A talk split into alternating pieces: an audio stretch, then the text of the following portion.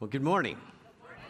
Uh, my name is John, and I'm one of the pastors here. So, we are in week three of a series we've been calling God Talk. Uh, the first week, we talked about what's happened over the last couple thousand years plus, and what does God Talk look like, and where is the church? Uh, where has it come from? Where, how has the, the um, environment changed around us right now, and, and how do we lean into this talking about God thing? Then the second week, uh, so that week we asked, uh, Where are we? The second week, we asked, uh, What am I supposed to do?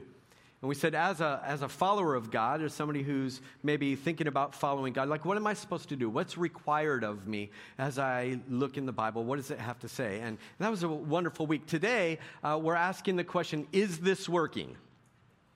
So, we're going to look at some models of God talk over the past few years, and we're going to hold them up to the light a little bit. We're just going to say, okay, is it working?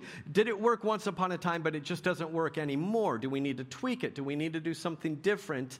Uh, because, even like we said last week, Jesus Christ is the same yesterday, today, and forever. We said that we have to hold the way that we talk about Him very loosely in light of what's happening around us and when, in light of what's happening in lives around us. Last week, we learned that the good news, uh, the good headlines about Jesus are, are like they're, they're deep and, and vast and, and far and wide, and it's hard to make them concise. Uh, but at the same time, there's this consistent stream that runs through these stories of Jesus followers in the Bible where they are all reorienting themselves uh, around and towards Jesus and they're pursuing him. So all the stories look kind of different about how they get to Jesus. All of their stories of walking with him look different, but the thing that's consistent is that they're reorienting their whole life towards Him. Reorienting, then, we said, means like a change in direction. We were going this way, now we're going this way. Uh, and reorienting also looks like refamiliarizing ourselves. Because I don't know about you, but once, you, once I jumped on the Jesus train, I don't know if I always stayed on the right track right? And so that's what reorientation looks like. Um, now, we are going to uh, go through a little metaphor today, uh, a story. Uh, do you like metaphors as much as I do? Oh, good. Thank you for feigning enthusiasm, even if, if that's not the case. So I, I appreciate that. So uh, we are going to uh, talk through a metaphor. Now, metaphors can sometimes leave us in a spot where we're like, what exactly did that mean? And, and that could be a fun thing. It's like a poem and it's a thought grenade that hits us, you know, five days down the road and we go, ah, oh, that's what that thing meant. But I'm going to make it easy for us and give you all of the secret decoder ring things that you need to interpret this metaphor right at the top. So, all right? So, this is a metaphor about a woman, a car, and a mechanic. Uh, okay? And this is, this is the secret decoder ring part. The woman represents a woman.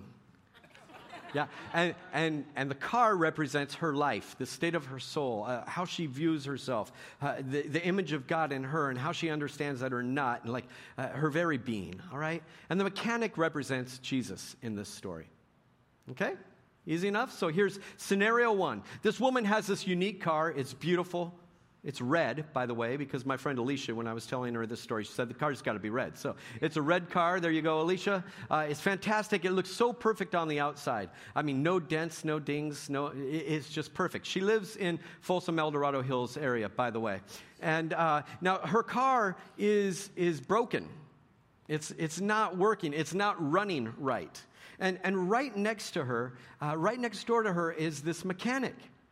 And he comes over one day and he talks to her and he says, Look, I could fix this car. Actually, you're going to think this is absolutely crazy, but my dad invented this car. And she says, You're kidding me. And he says, Yeah, no, no, actually, I'm the only one that can fix this car. Now, she thinks that his claims are a little bit outlandish, but she goes, okay, I'll give this guy a shot and, and lets him start working on the car. But every time he works on the car, she has this little, she has this little doubt. Like she, she thinks, I don't know, can he really fix this? And then he'll fix something else, and she'll go, okay, well, that was good the last time, but maybe it was a fluke. The plants aligned, I don't know, but can he really fix this problem? And he continues to do this ongoing maintenance because he says that's what this car needs. Okay, scenario two Same car, same, same woman, same mechanic, different story. So forget the first story. Um, so she barely knows this mechanic who lives next door, but she's heard about him. One day she shows up on his doorstep crying. She can barely get her words out. Like she's not making sense. She's just mumbling like she's such a wreck. She's snotting all over the place. And, and he, he comes down and he, he puts his hand on her shoulder and he interprets what's going on because he's astute, he's a good mechanic, and he begins to work on her car. Scenario three same woman, same car, same mechanic, different story. She's tried a bunch of mechanics, she's tried a, a ton, and no one can fix this car. She runs into her neighbor one time and finds out he's a mechanic. She never even knew it, and he lives right next door. Now, here's the crazy thing this mechanic uh, starts sneaking over to her house at night. And he goes into her garage and he starts working on the car. He, he even picks the lock to get in. Like he goes in there and he starts doing some stuff on the car, fixing it a little bit at a time. Days go by, months go by, years go by. One day, he shows up and he knocks on her door, and out on the street is her car, and it's running. And he says, Come on, I want to take you for a ride. Scenario four same woman, same car, same mechanic, New story. She's tried to fix this car so many times. I mean, she was persistent. Uh, she's, uh, she's got grease underneath her fingernails, and her elbows are banged up, and the wrenches slip so many times. And, uh, but she goes to his house one day, and, and she admits that she knows nothing. She says, Look, I've been so full of pride. Like, I thought I could fix this, but I can't. And he sees how banged up she is, and, and he goes, Hey, I'm going to fix your car. And she says, Can I offer to pay you? He says, No. Oh, I fixed the car for free. That's what I do. Scenario five uh, same woman, uh, same car, same mechanic, different story. Doesn't even know she has a neighbor. This is the world she lives in. Like, she doesn't even know that she has a neighbor. And she's at a party one time, and her friend says, Oh my gosh, you have to meet somebody. Have, have you met this guy? He lives right next door to you. And she says, No, I, I don't think we've ever met before. And uh, he says, No, actually, we've met a ton of times. And she says, I'm so sorry. And then a year goes by and she runs into this guy going down the street and he says, Hey, how's it going, neighbor? And she says, Oh, I'm sorry, have we met? And he goes, Well, yeah, I mean, we have. We've met. We've talked before. And she says, Oh, I'm so sorry. And then a little bit of time goes by and there's a barbecue up in El Dorado Hills and all her friends are there and they're talking about cars and, and, and uh, they go, Oh, well, you should meet the mechanic. Have you, have you met this mechanic? He fixes cars. She goes, No, I don't think we've ever met. And he goes, Okay. I mean, it's cool. But yeah, we actually have met a bunch of times. And then one day, all of these stories kind of come to a head. They all culminate, and she goes, Oh my goodness, wait a minute. This mechanic, I need to talk to him. And so she goes next door and says, Would you fix my car for me? And he says, Absolutely. She offers to pay, but no, he does it for free. Scenario six same woman, same car, same mechanic. Um, she grew up in a household where mom and dad used the mechanic all the time. They had the greatest things to say about the mechanic, but see, she has this strained relationship with her parents. And so every time the mechanic comes up, she just she doesn't want to hear it. And then they start working on their relationship, they start healing, they start talking. They actually get to a spot where they start laughing again. And then she says one day, she goes, Mom, Dad, can I, can I have the, the phone number for that mechanic? And they go, Well, yeah, sweetie, this is, gonna, this is going to be easy. He lives right next door to you. Bunch of fun scenarios. And we could, we could make up more. Here's the deal the consistent thing in, in this is that the way that she meets the mechanic is different in every single one of them. It's like the same mechanic, but she meets him in a bunch of different ways. Now, here's what would not work to get her to work on her car. This is what would not work to get her and the mechanic on the same page. People show up on her lawn, and they've got picket signs right? And one says God hates broken cars, and one says fix it or nix it, and one says accusations 316, and and like, like that wouldn't work. And then this one wouldn't work. Maybe somebody goes on social media one day and you know they've seen her car sitting on the street, and so they put broken cars are stupid. And they shame her. They put it out there. They don't really mention her by name. They're just kind of passive aggressive. But she reads it, she knows what's going on. And this wouldn't work. Somebody shows up at her doorstep one day and they've got a, a contract and they say, I am not leaving this place today until you sign this contract. Choose my mechanic. And she goes, Well, I, I really don't even know your mechanic. Just, just choose him. Just, just sign on the line. This is high pressure kind of thing. And then this wouldn't work. Somebody shows up at her house and they point a finger at her because uh, they've seen her car and they decide that they're going to instill some fear in her. And they're, like, you know what happens to broken cars? Broken cars get crushed. This guy even has a bumper sticker that says, Broken cars get crushed. And every time he goes by your house, he honks the horn. Like, none of that works, right? None of that is helpful. Now, here's, here's the thing that's, that's good and consistent through all of the stories that do work. The mechanic is the only one who fixed the car. There's many ways to reach out to him. The mechanic is well aware of the car situation. He's way more patient than his clients. The mechanic never relies on high pressure. No one fixes their car or anyone else's. He's the only one who does it. Like, those things run consistent through all of those stories, even though there's many ways that she gets in, introduced to the mechanic. Now, over the years, we have tried many different ways to introduce people to the mechanic, so to speak. And so we're going to take a little journey, and we're going to talk about what has worked in the past, maybe, some of the redeeming qualities of God talk, and then we're going to talk about some things that are potentially destructive and damaging, and some things that probably just don't work anymore.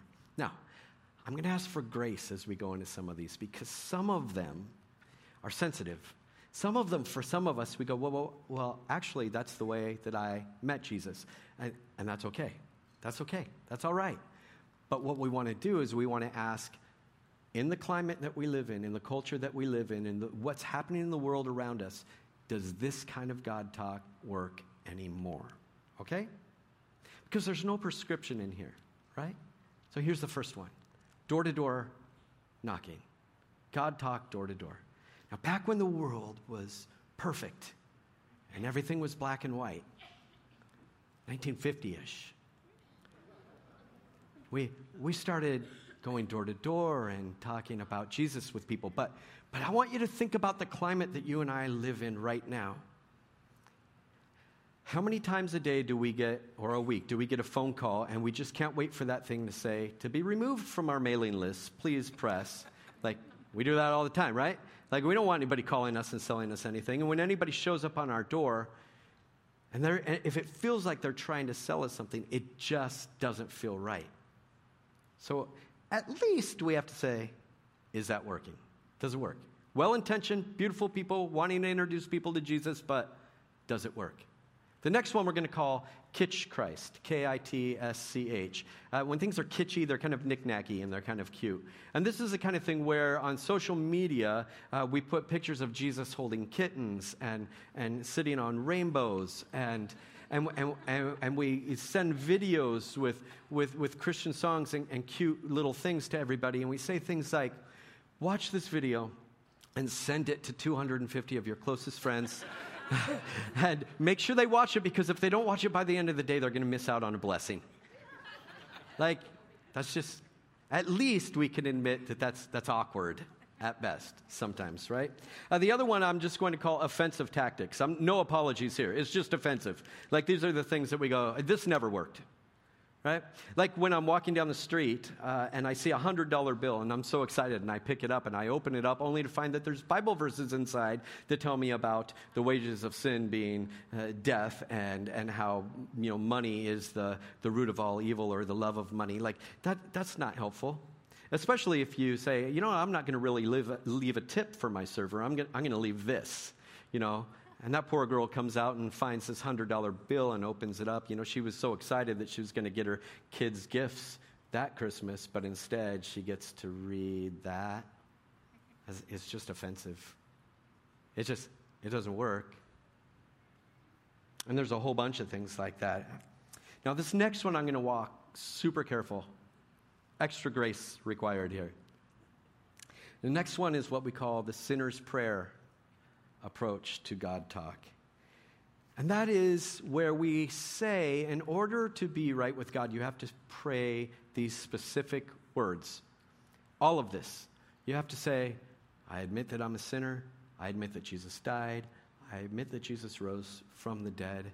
I want to make him Lord of my life. I'm ready to turn my back on my old life and follow him. This is nothing I can do. There's a whole list of things that we have to say. Now, here's, here's the thing. Like many of us probably prayed a prayer just like that, and it was a beautiful thing. Maybe it was, it was fantastic. But I, I wish I could show you chapter and verse in the Bible where we, where we find that prayer, but it's not there. It, it's been an attempt for us to be able to say there's many things that the Bible talks about in following God, and we're going to put them all in this prayer. We're going to say to people that they need to pray this prayer, but it's, it's just not there.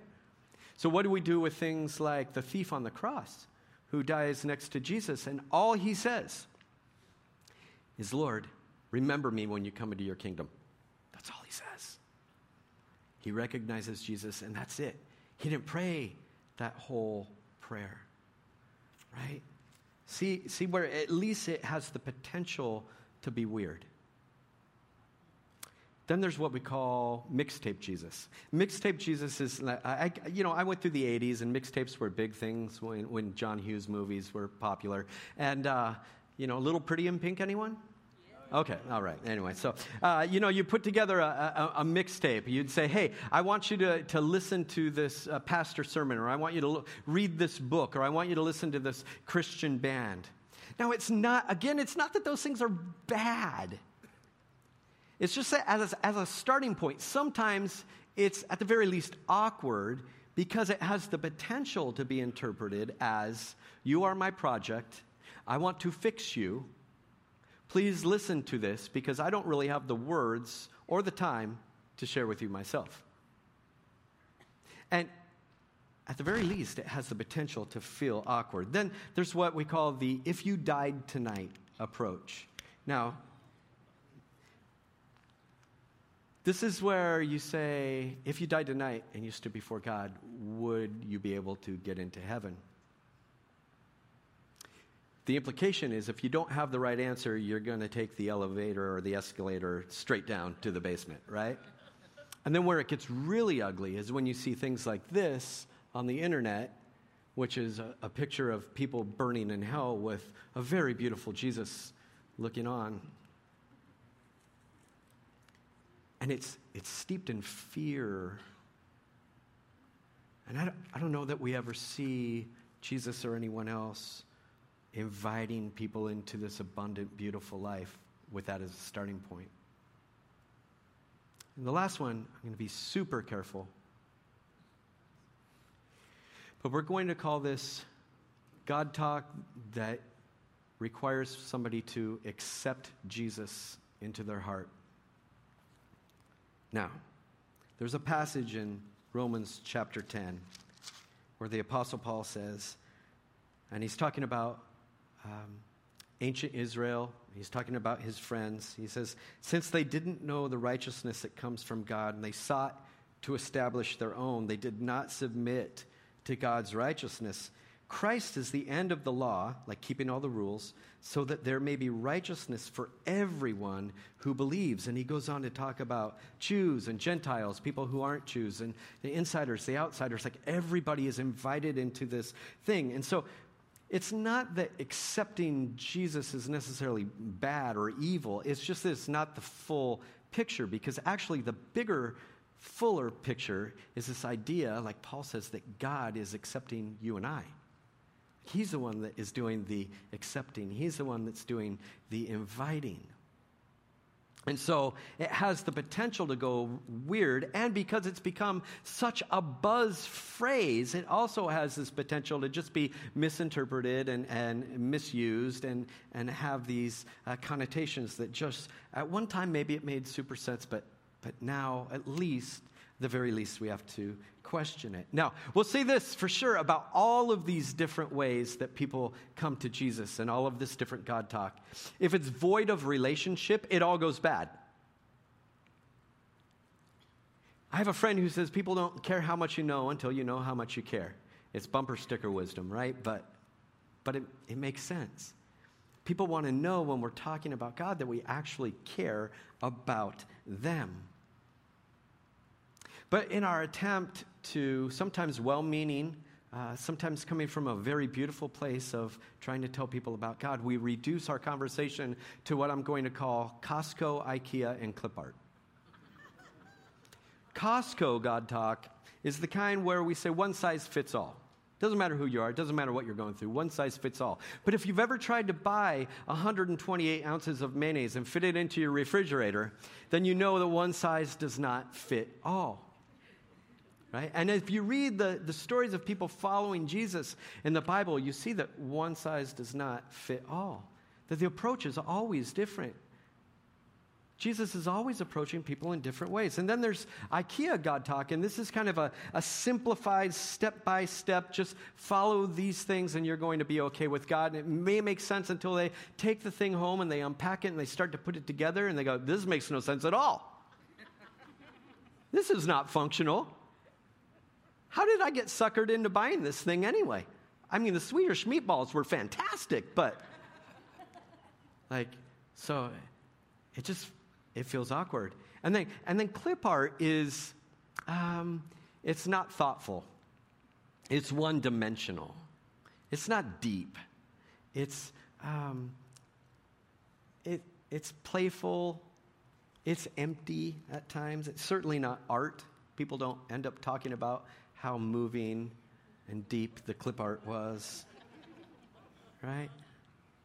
Now, we're being fun, we're being playful, but uh, again, uh, remember that, uh, that these things all come from a spot uh, where people are, they desire that other people know about God, but then sometimes it just goes weird. And in our attempt to be concise with all of this stuff, I fear that sometimes we've minimized the gospel, the good news, that it's, it's huge.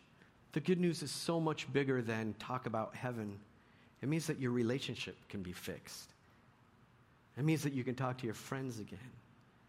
It means that possibly you're going to have Thanksgiving with your kids sometime. Like, it means that all of that, that stuff that's cluttering up your mind and, and feels unhealthy and destructive, that, that he actually wants to do something and like heal that. That's that's good news. But sometimes we reduce the God talk to what is sometimes called decisionism.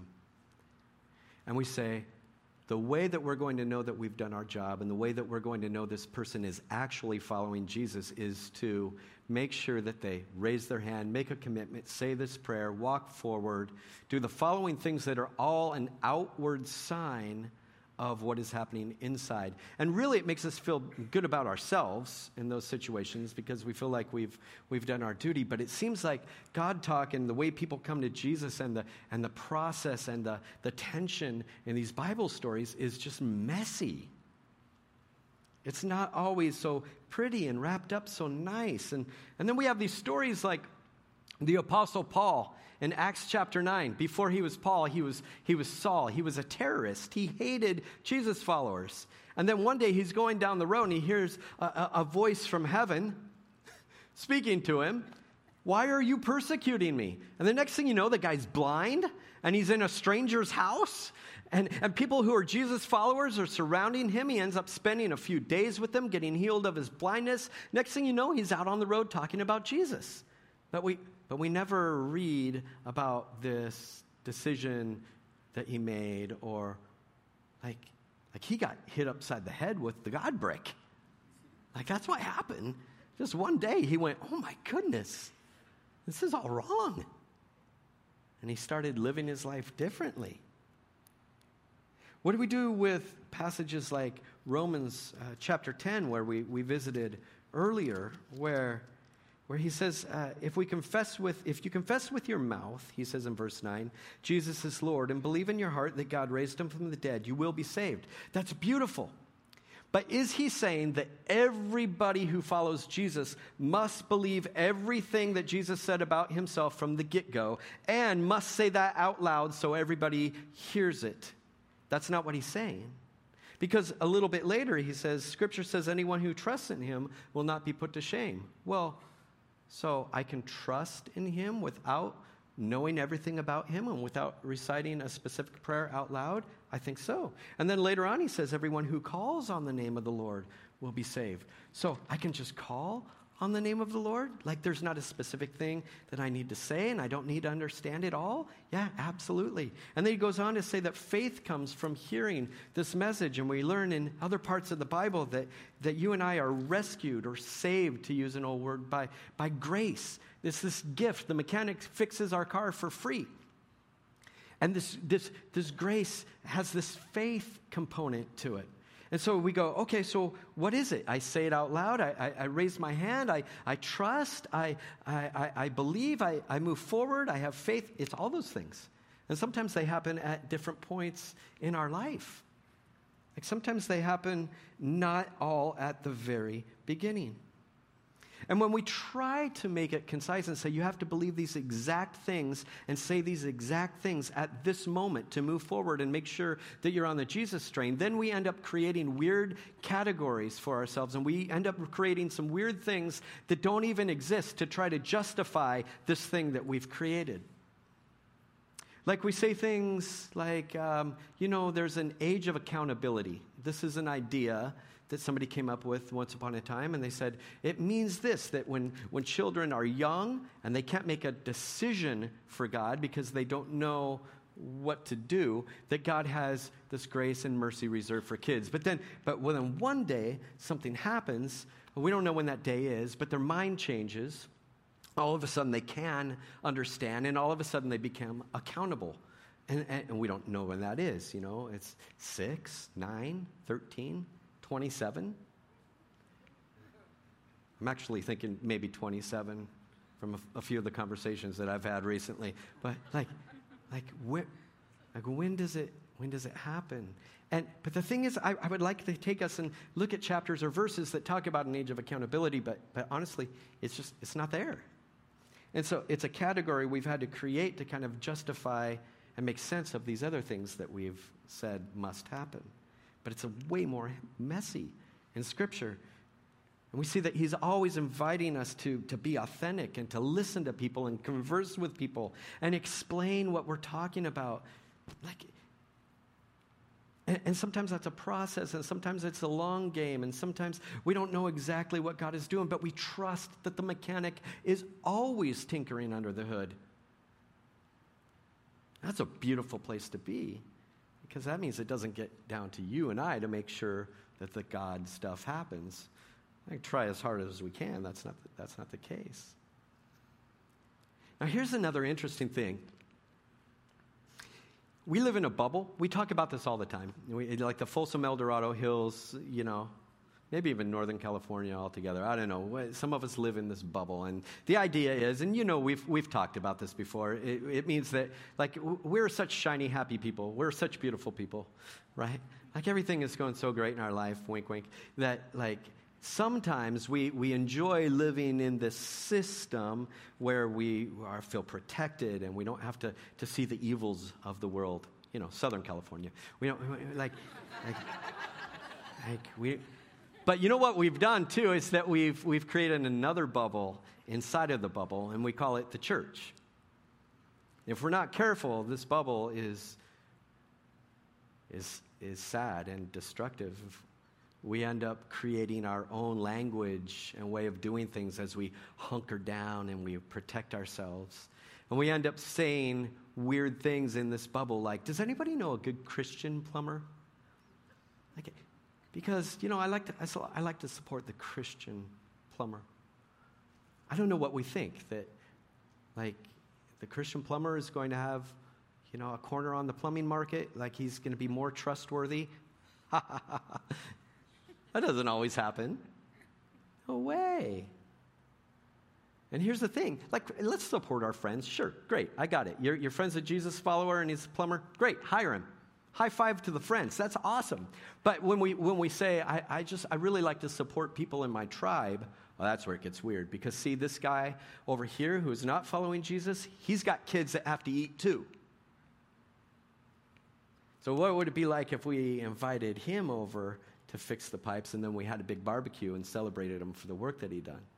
Like, how beautiful could that be? But instead, we create the Christian Yellow Pages which is a real legit thing.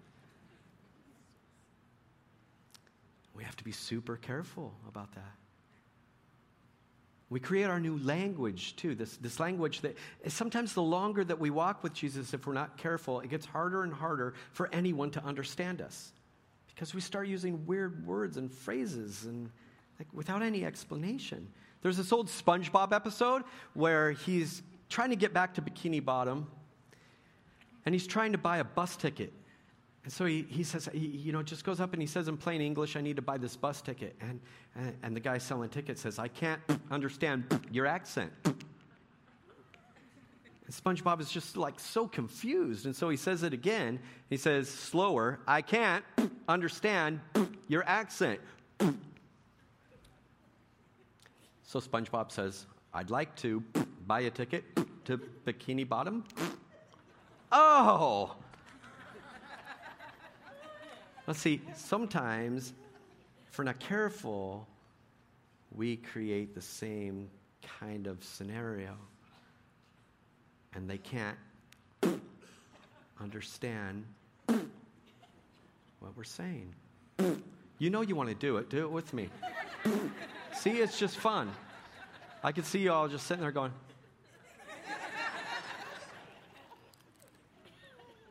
And we end up saying things in this bubble like when our, when our kid has a friend over and, and the friend drops the F bomb in our house, we say, whoa, whoa, whoa, whoa, whoa, hey, we don't talk like that in this house.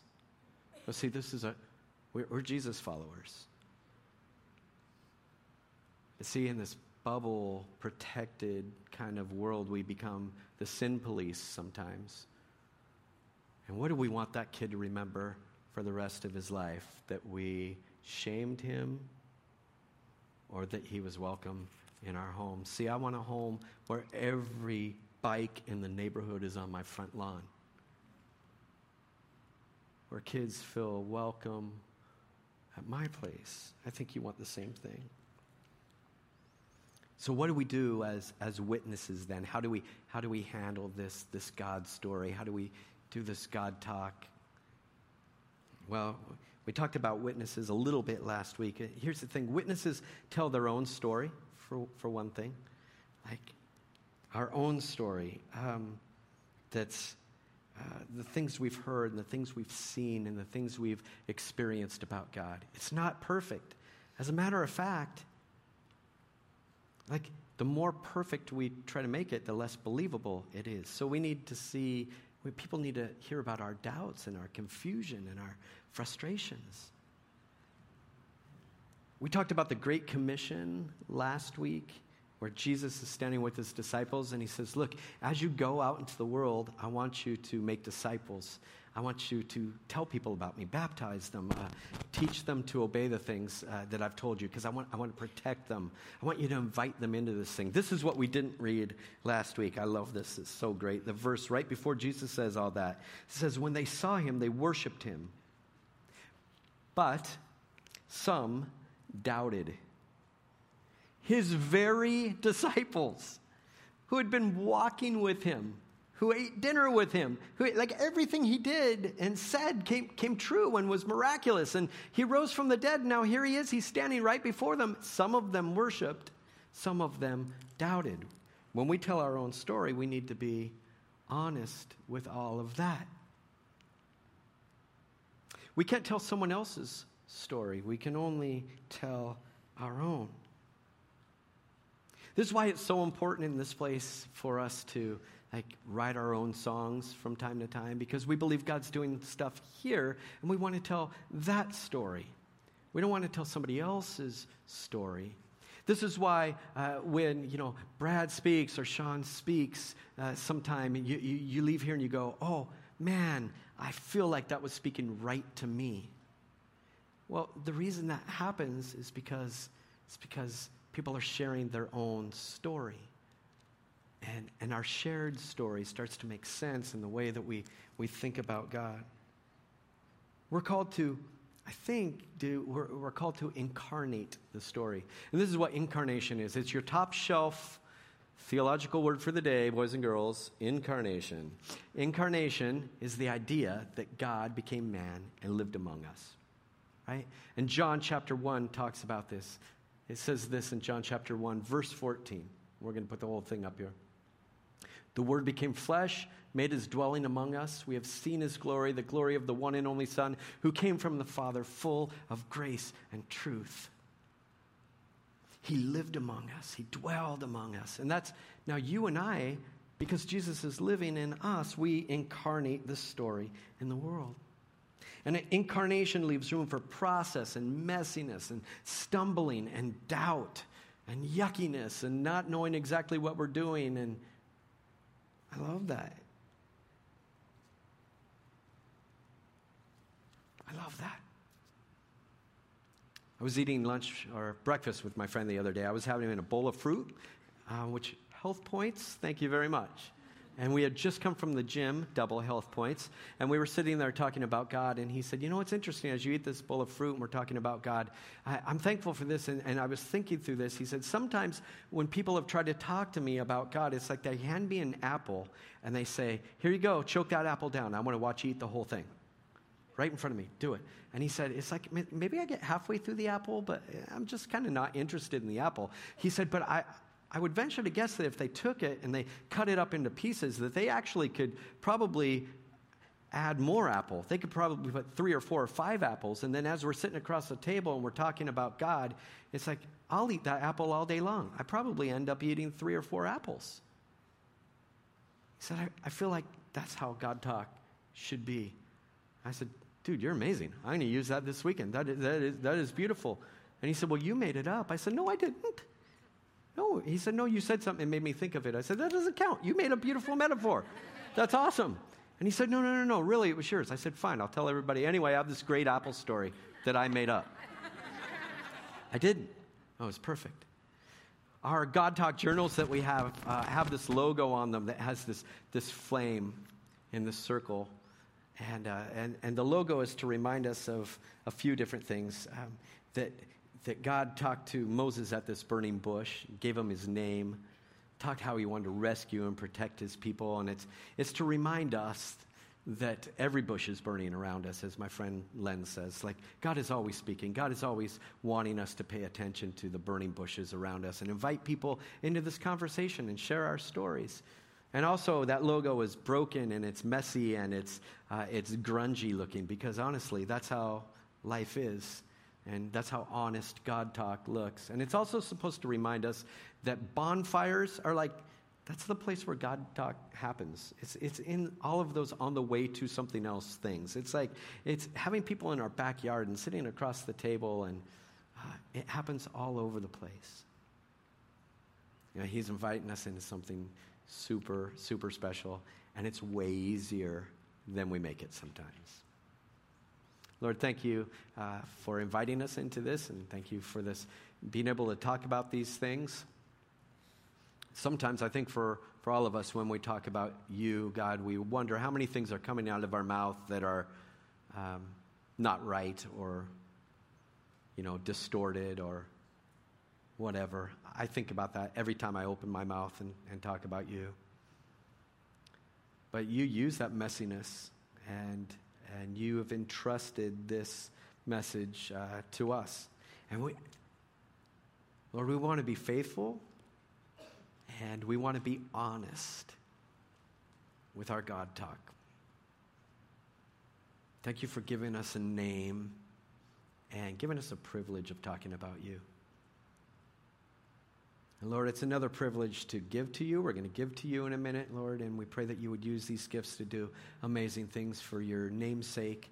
Everything we have is yours. Everything we have is yours. We love you. Amen.